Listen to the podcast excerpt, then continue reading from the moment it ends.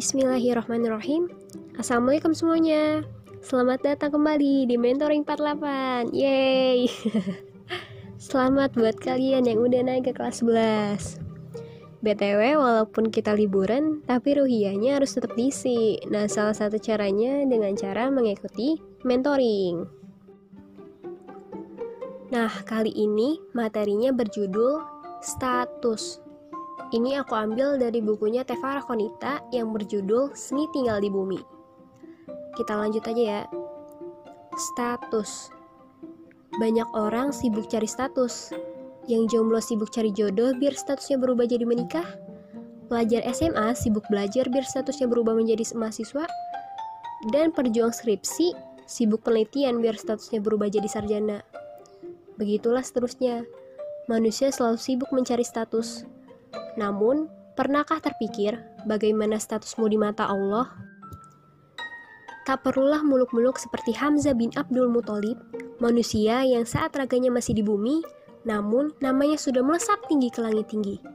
Tercatat sebagai singa Allah. Singa biasa aja udah keren kan, karismatik, dan menebar aroma keperkasaan. Nah, ini ada manusia yang punya status sebagai singa Allah. Kau tahu kan kisah Badar yang heroik itu? tiga ratus lawan seribu. Nah, Hamzah inilah komandannya. Dan Hamzah jugalah yang nantinya akan memimpin barisan syuhada di hari akhir nanti. Betapa membanggakannya status itu. Hamzah, sang singa Allah. Tak usah muluk-muluk juga berharap statusnya seperti Khalid bin Walid. Sang legenda militer Islam ini digelari Rasulullah sebagai pedang Allah yang terhunus. Pedang Allah. Yap, pedang milik Tuhan yang menciptakan jagat raya. Coba kau bayangkan betapa kerennya status itu. Khalid bin Walid yang selama hidupnya mengikuti ratusan pertempuran hingga dicopot gelar panglimanya karena takut kepemimpinan Khalid lebih diandalkan daripada hanya semata mengandalkan pertolongan Allah. Komandan ulung, pengatur strategi terbaik, cerdas, pemberani tak takut mati.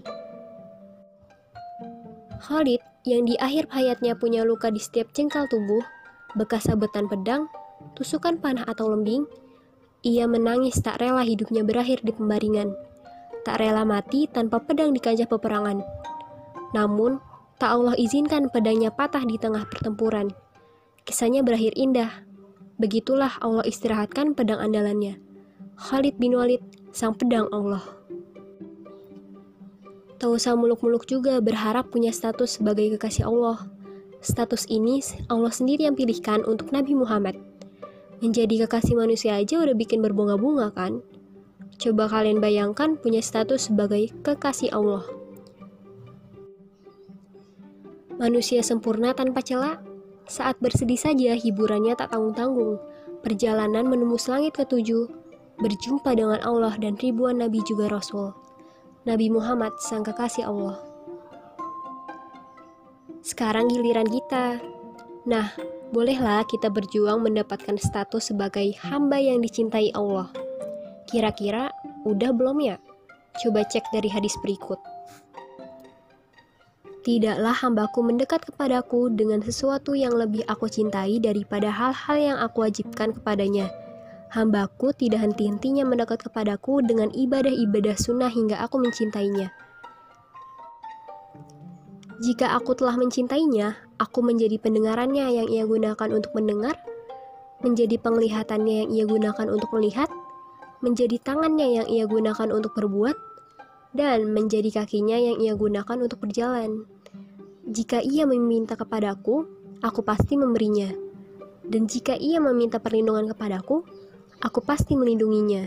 Hadis Qudsi. Sederhananya, saat ada perkataan buruk, sudahkah telinga kita merasa tidak nyaman? Saat terdengar ayat Al-Quran, sudahkah telinga kita peka dan ingin mendekat? Saat ada ajakan kebaikan, sudahkah kaki tangan kita ringan melangkah? Sudahkah? Ah, rasanya masih harus banyak berjuang. Selamat sibuk cari status, kawan. Nah, itu dia materi kita hari ini. Intinya, kita harus lebih berjuang untuk mendapatkan status sebagai hamba yang dicintai Allah. Dengan cara menjalankan perintahnya, menjauhi larangannya, serta menjalankan ibadah-ibadah sunnah. Nah, selamat berjuang kawan. Wassalamualaikum warahmatullahi wabarakatuh.